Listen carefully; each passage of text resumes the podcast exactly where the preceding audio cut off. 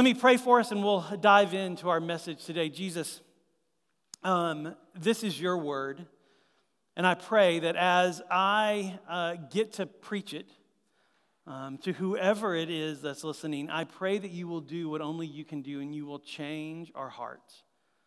And specifically, Father, I pray for those listening that you will help make us a more loving people, that we will love others the way that you loved us. And Father, I pray that that makes all the difference in our, in our, in our, in our lives, in our friendships, in our homes, in our communities, in our city, and it makes all the difference. In Christ's name I pray. Amen. Well, in 2018, Barna Research Study did, uh, did uh, Barna Research Group did this study.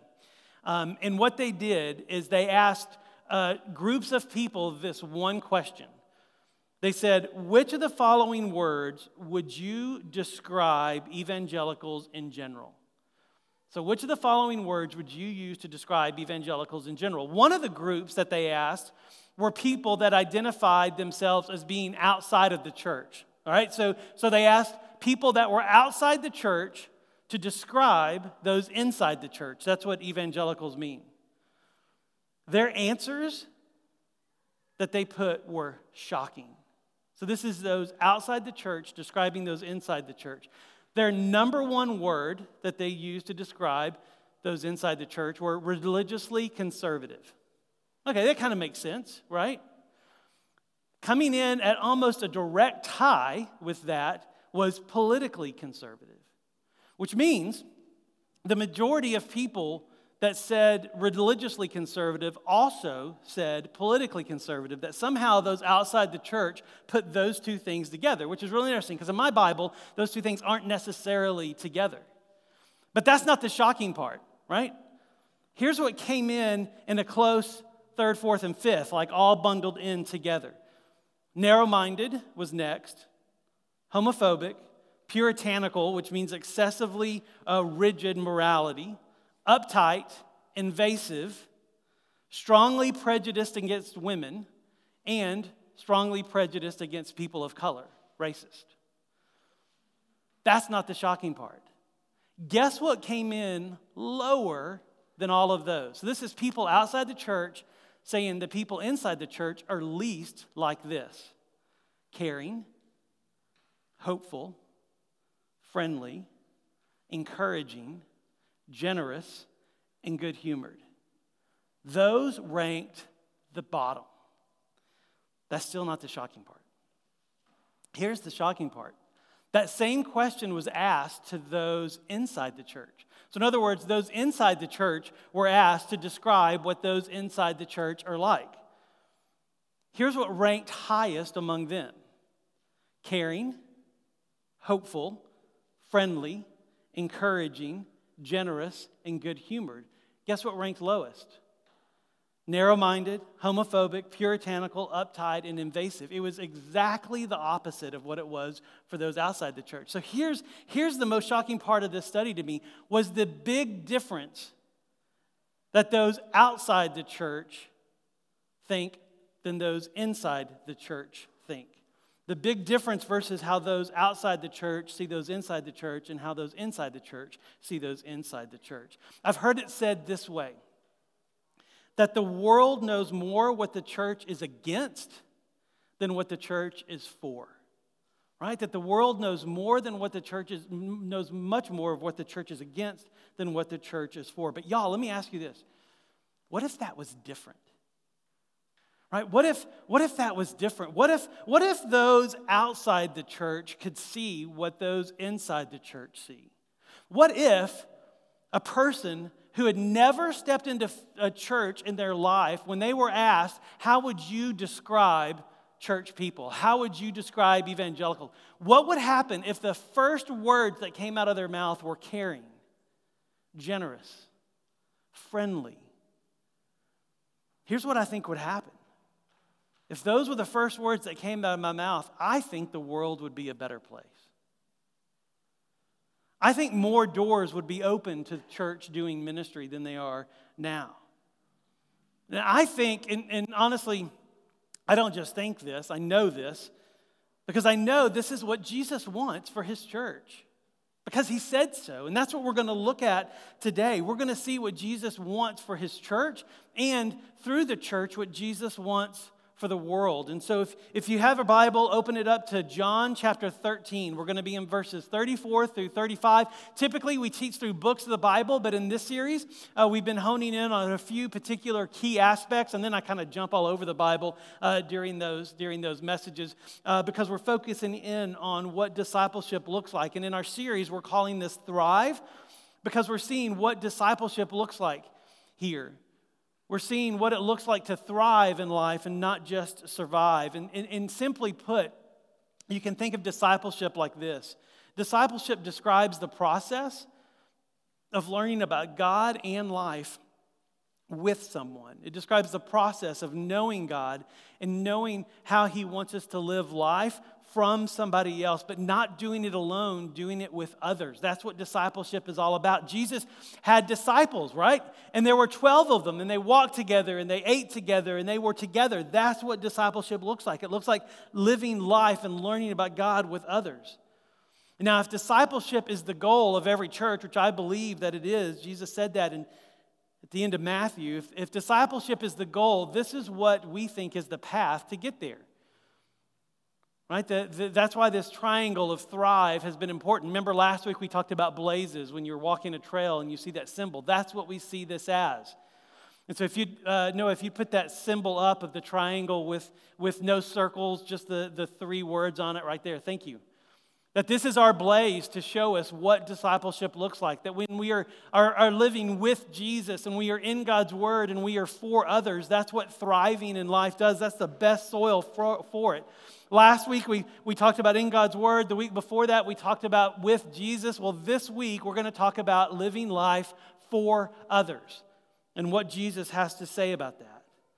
Because you see, here's the deal with our faith our faith was never meant to be lived alone, right? And, and if anything, that this pandemic has taught us it's that we were designed to be with people y'all i've discovered even introverts have their limits of being introverted during this pandemic right?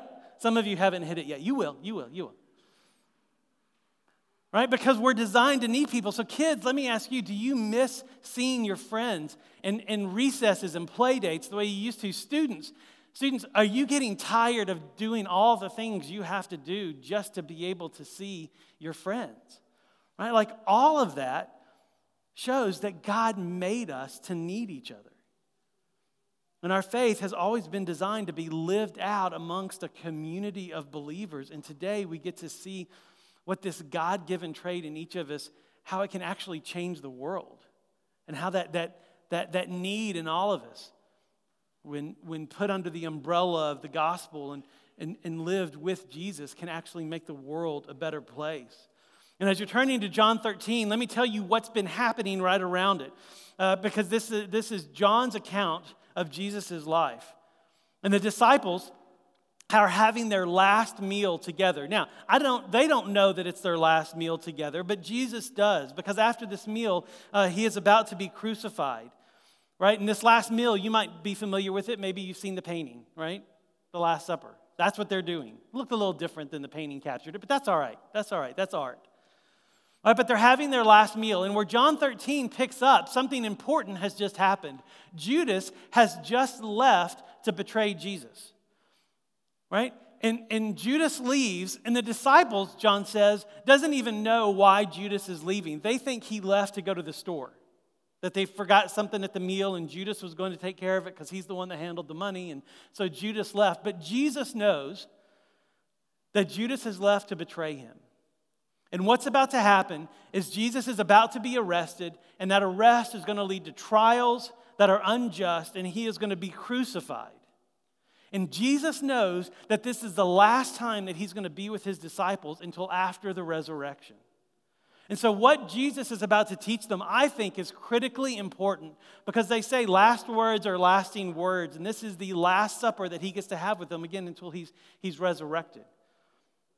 And so, what does he teach them? Well, let's look and see in verse 34. So, chapter 13, verse 34 says this Jesus says, A new commandment I give you, Now, I want to stop there because this word has some weight to it. Some of your translations may say command, some may say commandment. Commandment is actually a better translation because what commandment is doing is, is it's reminding the readers of something. See, a command, a command tells you to do something, right? Kids, it's when your parents tell you to clean your room. That's a command, right? And, and, and just let me give you some extra credit here, kids. Just so you know, that doesn't mean shove everything under your bed. It means put stuff where it belongs, right? That's what clean your room means. Right? Because that's the command. It means to go and do, it's a direction to follow. But Jesus' word here is commandment. And, and what he's doing is he's reminding these, these, these men of the Ten Commandments, right? They're Jewish, and, and this word commandment would mean something to him. Because the Ten Commandments were the basis of all the law of Israel, the basis of how they lived life. And that's actually the difference between a command and a commandment, because a command tells you what to do, right? But a commandment tells you what to be. The Ten Commandments, they look like to do's, but really they are to be's, right? When it says do not covet, it means be content with what God is asking you to do, because it's a whole lot easier to, to not covet than it is to be content. And so commandments tell you what to be. And Jesus is saying that he's got a new commandment for his followers. He's saying, listen, guys, if, if you're going to be with me, if you're going to follow me, then this is critically important. Because remember, he knows he's about to be crucified. And this is the coach, like in the locker room, giving the talk of their lives, right? And he's going to say, listen, guys, I'm actually going to give you a new way to live. A new way. Now, that is radical because let me take a little diversion here just to help us understand the importance of what Jesus is saying. Because he's telling them the Ten Commandments that everything is based on, the Ten Commandments that you know, the Ten Commandments that you memorize, the Ten Commandments that have, that have, that have grown into all the laws that we follow here in Israel. He's saying those Ten Commandments are old, and I'm going to give you something new. In other words, he's saying, now this may sound scandalous, but let me explain it. What he's saying is, you don't need those anymore because I'm going to give you something better. Now, that sounds a little crazy, doesn't it? And you might be asking yourself, whoa, whoa, whoa, so does that mean the Ten Commandments are still good, right? We still need them, don't we? Kinda. Kind of yes, kind of no. Is One of my favorite answers in seminary was, well, yes and no.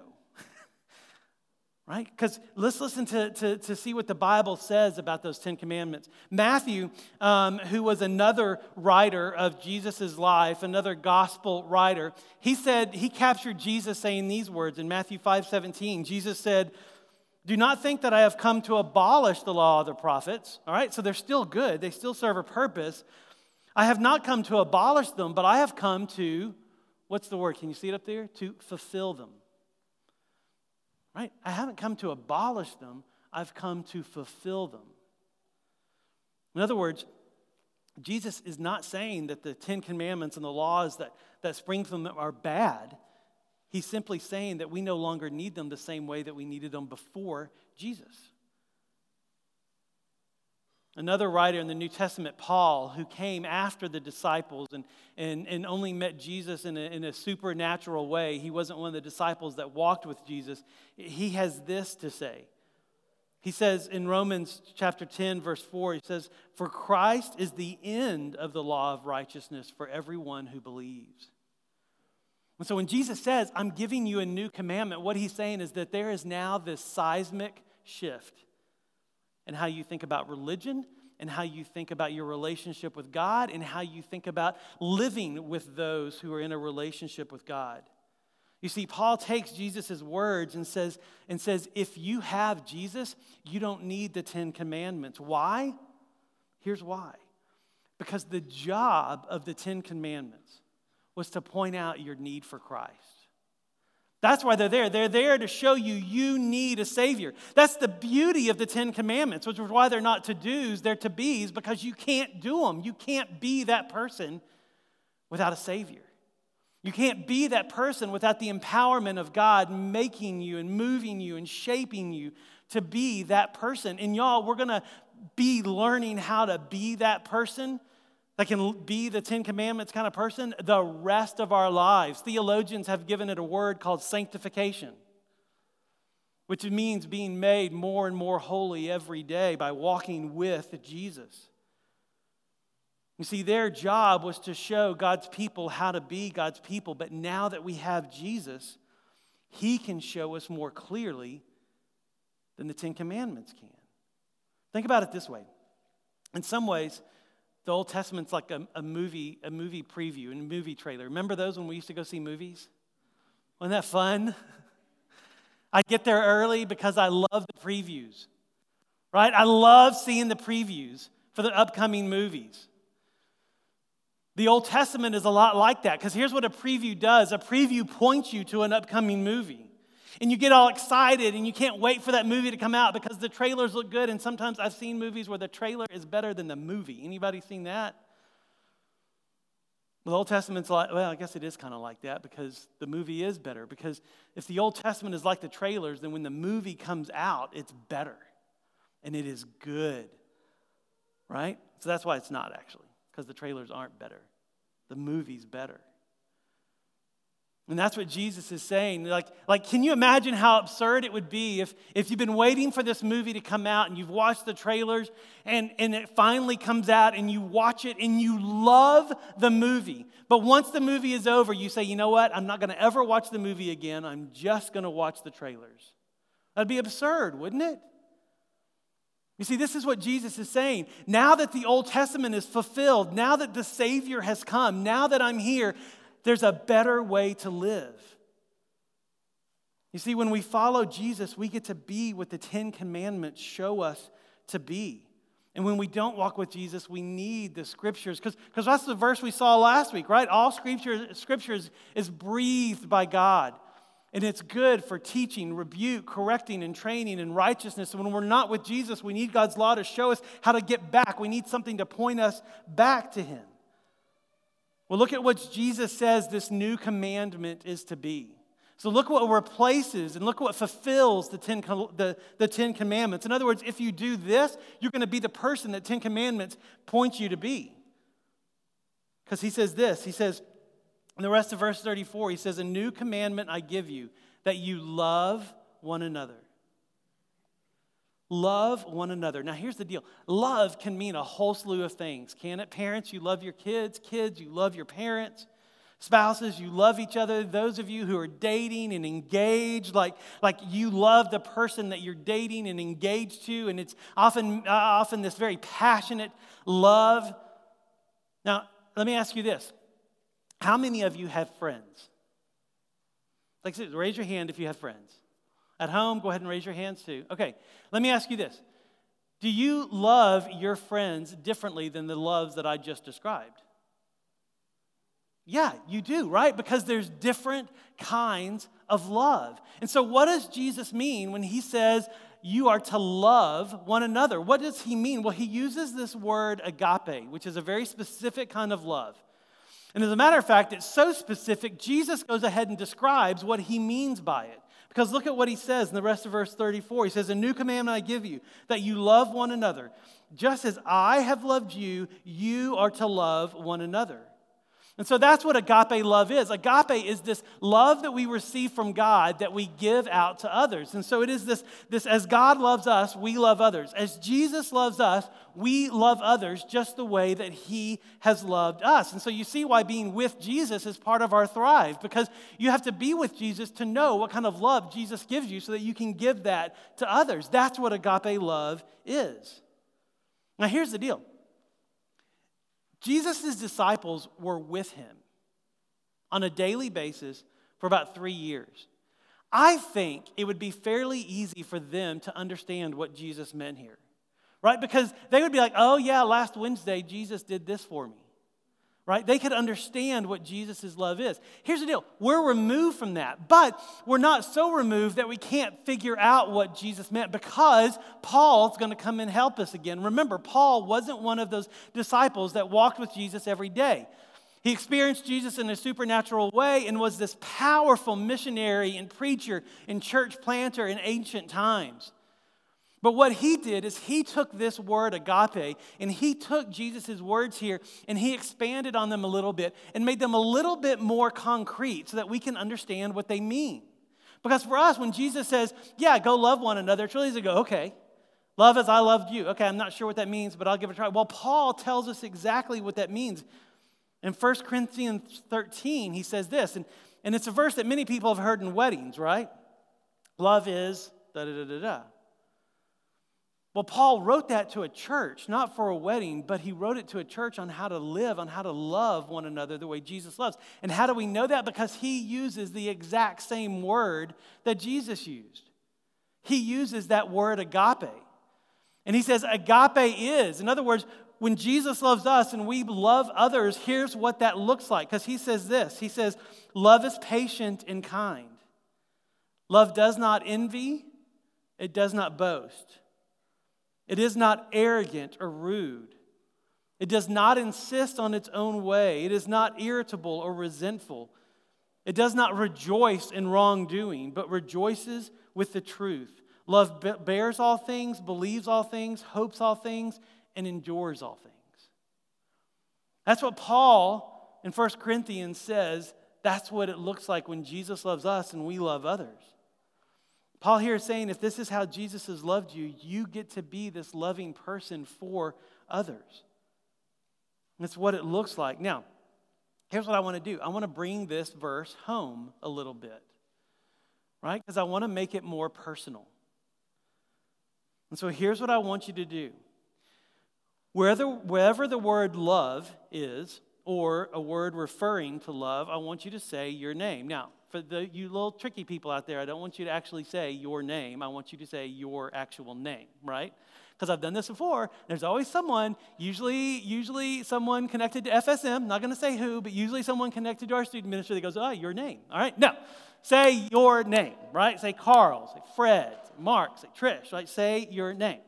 All right, so, so uh, Noah, if you put the verse up there with the blanks in it, we're going to read it out loud, and I want you to put your name in it.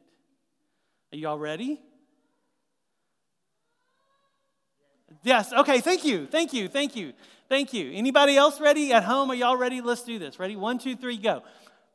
Fred is patient and kind, does not envy or boast, is not rude or arrogant or rude it does not insist on its own way, is not irritable or resentful. Does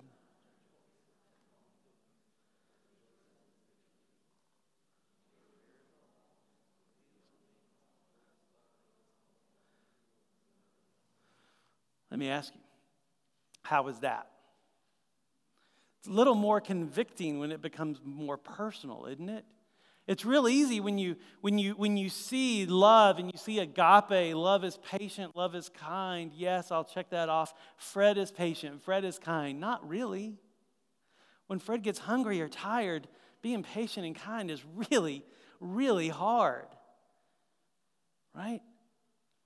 You see, Jesus' words, as I have loved you, you also are to love each other, is real easy when we think we've got it. But when we realize we don't, when it's fleshed out like that, it really does sting a little. And can I tell you why? Can I tell you why it stings, at least in my life?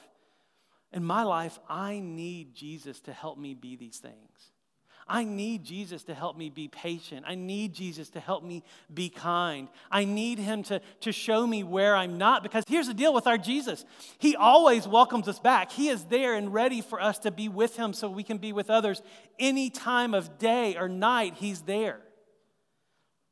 And so when we realize we're not, we don't have to be patient and kind to be in his presence. He makes us patient and kind by being in his presence. And for me, I need Jesus to help me and empower me to live this way. I can't do it. I, I, I certainly can't do it on my, on my own. I have to be with Jesus. I have to be in God's word to make it even possible to, to move the way he moves and to do what he does. Y'all, this week, I had two different conversations with people.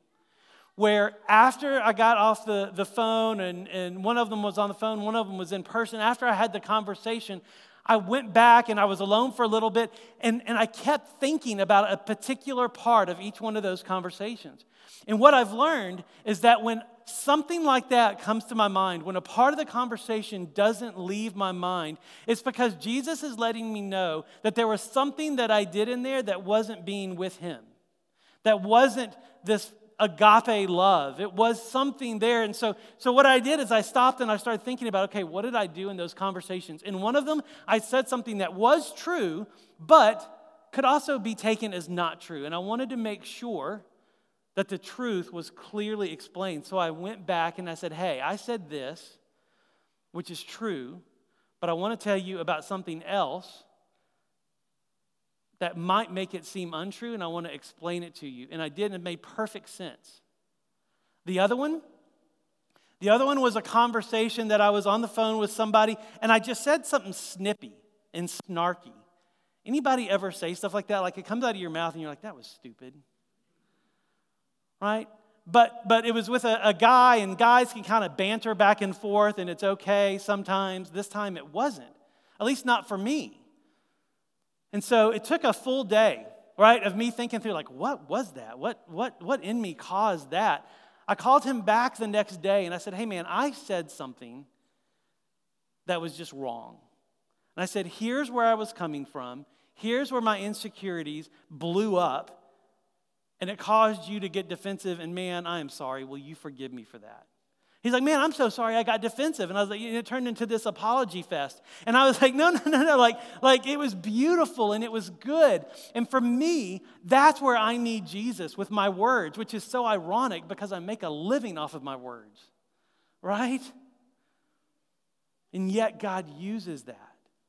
And that's what it is for you. In different areas of your life, you will see where you're not patient, you're not kind, you're, you're not doing that agape kind of love. You're arrogant, you're rude, you're quick tempered, you, you point out people's failures. That's where you get to be with Jesus and in God's word to learn how to love differently than what your natural hint is to bent is, is to love people. That's what Jesus does.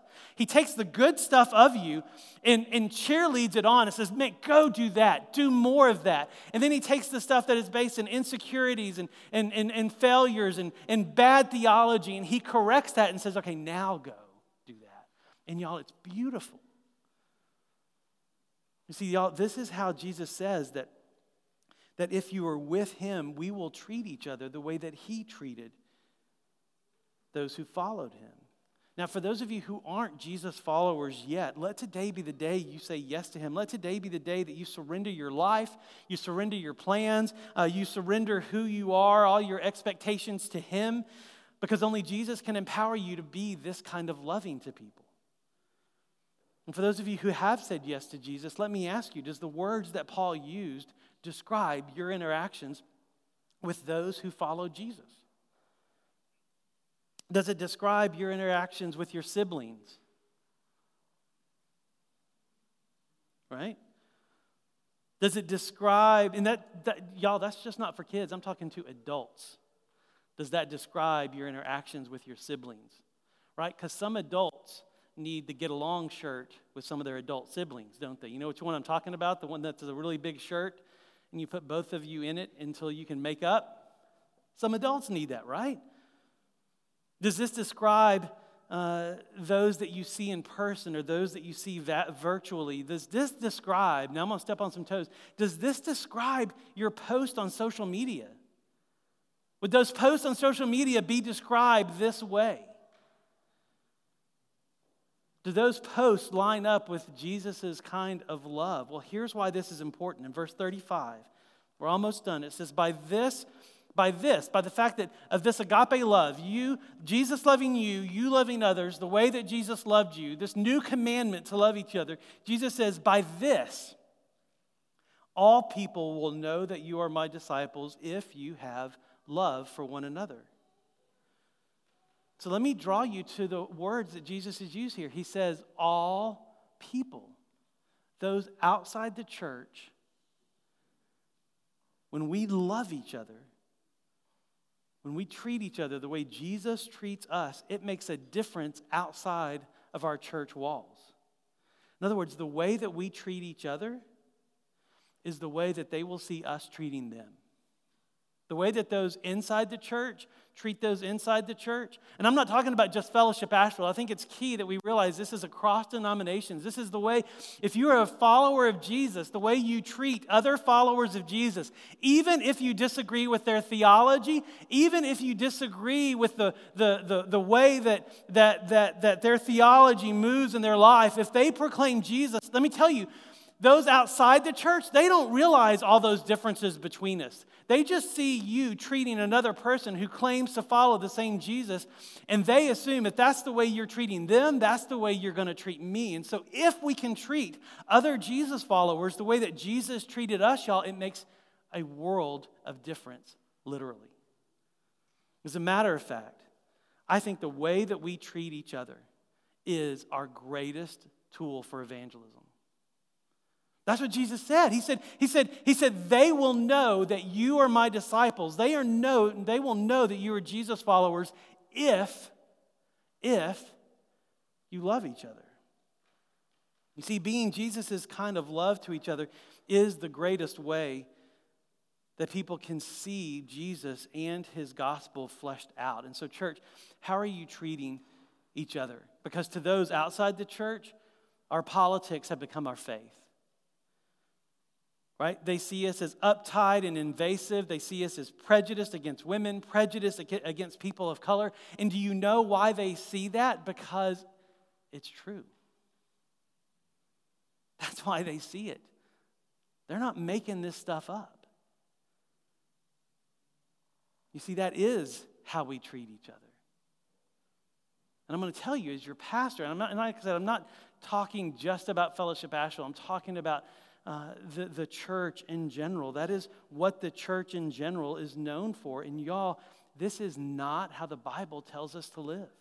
This is not how Jesus tells us to live. He tells us to love each other and to be for each other because, y'all, there is a better way.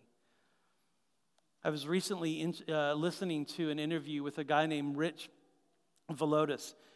Uh, and he leads a church in Queens, New York City, that is ethnically, racially diverse, generationally diverse, probably one of the most diverse churches uh, I've ever seen. And he was talking about a topic similar to this. And he said something that I think is helpful for us, the way that he captured it in, in, in, dealing with the, the world around us, dealing with those outside the church. He said this, and I paraphrase it a little bit. He said, he said Are you living in the world for Jesus, or are you living with Jesus for the world? Are you living in the world for Jesus? Or are you living with Jesus for the world? Right? Because we know Jesus loves those outside the church. Right? John says earlier in this book, for God so loved the what? The world, that he gave his only son, that whoever believes in him shall not perish but have eternal life.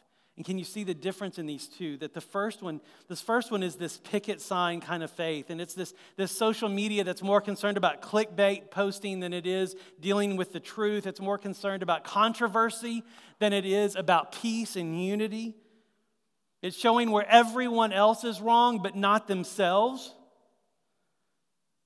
Right? It points out everyone else's sin, not yours. It condemns everyone else, but not your group. And it's just telling people to live right without showing them how, without having the relationship with them to do that. But the other, living with Jesus for the world, is living in the world like Jesus did. It's living with each other the way Paul describes. It's thriving thriving with Jesus and in God's word for others. It's loving the way Jesus loved us for others. Y'all, can you imagine a group of people, a group of Jesus followers who are patient and kind? Can you imagine who didn't, who didn't, uh, who took the time to get accurate data, maybe instead of just sharing one side of the story? That could be gossip. It could be stuff that we post online. Like, like, can you imagine a group of people that are patient and kind? Can you imagine a group of people who don't get jealous over someone else's success or who don't boast in their own, but are marked by humility? Can you imagine a group of people that weren't so self absorbed that we actually listened to people we disagreed with? That we actually became friends instead of canceling relationships? And that we emphasize, gosh, there might be people who have better ideas and pass forward than I do. Can you imagine a group of people who were known by the great questions that they asked instead of the statements that they made? Can you imagine a group of people who weren't irritable or resentful? A group of people who, who weren't grumpy. If you want to if you want to see this lived out today, there's this guy named Bob Goff. And if you haven't read any of his books, B.O.B., everybody's got that one. Goff is G O F F. He is the happiest, most, most joyful follower of Jesus that I guarantee you you will ever, ever meet. Can you imagine if there was a group of people like him?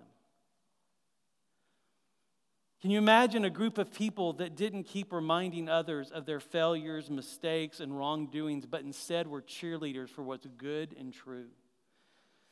During the, the, the early part of the shutdown, John Krasinski's, did y'all ever see his stuff, that Some Good News, that went viral? Where he would just highlight the good in the world. You can't watch those things without crying.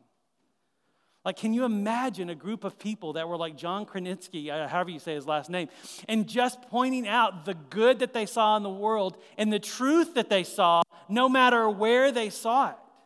Can you imagine? Can you imagine a, a group of people who had belief and hope and endurance?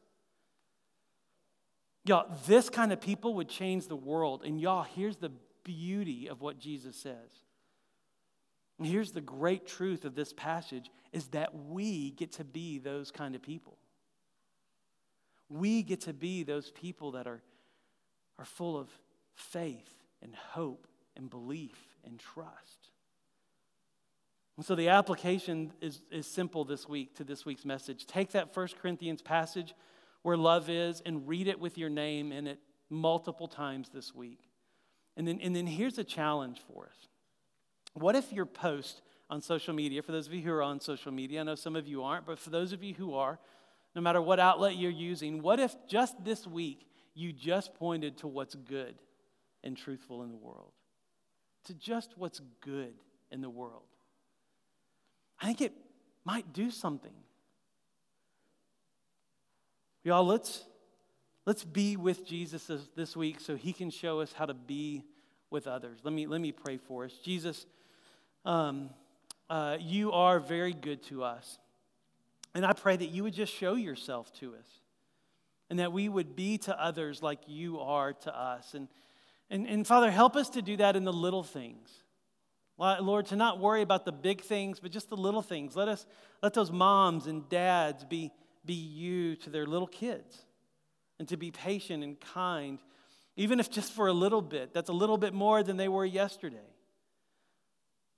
Father, show us how to not be irritable, not be grumpy, but show us how to, to cheerlead one another and to cheer each other on. Help us to be those people. In Christ's name I pray. Amen. Um, I do have one thing real quick, a quick announcement. I was originally going to put this in my message, but it seemed kind of cheesy, so I took it out uh, because it's about serving others, and so it seemed like a little, a little uh, bait and switch. But so I pulled it out, but I still want to tell you. Um, Lord willing, as vaccines continue to roll out, as things continue to lift, we will be having more and more people in our services, which means we're going to have more and more areas of service on Sunday where we really do need all hands on deck.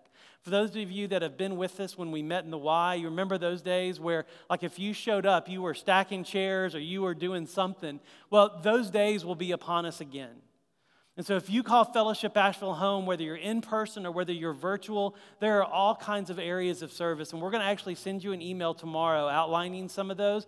And here's what I want you to do between now and tomorrow is just to pray. Where does God want you and your family to serve uh, for this church as things begin to open up? And so, when that email comes across, you'll, you'll, you will have prayed through it already. And, and you'll maybe hear a leaning from God about which little button to click. All right? Y'all, I love you. I love being in the church with you. Let's continue in worship. Thanks.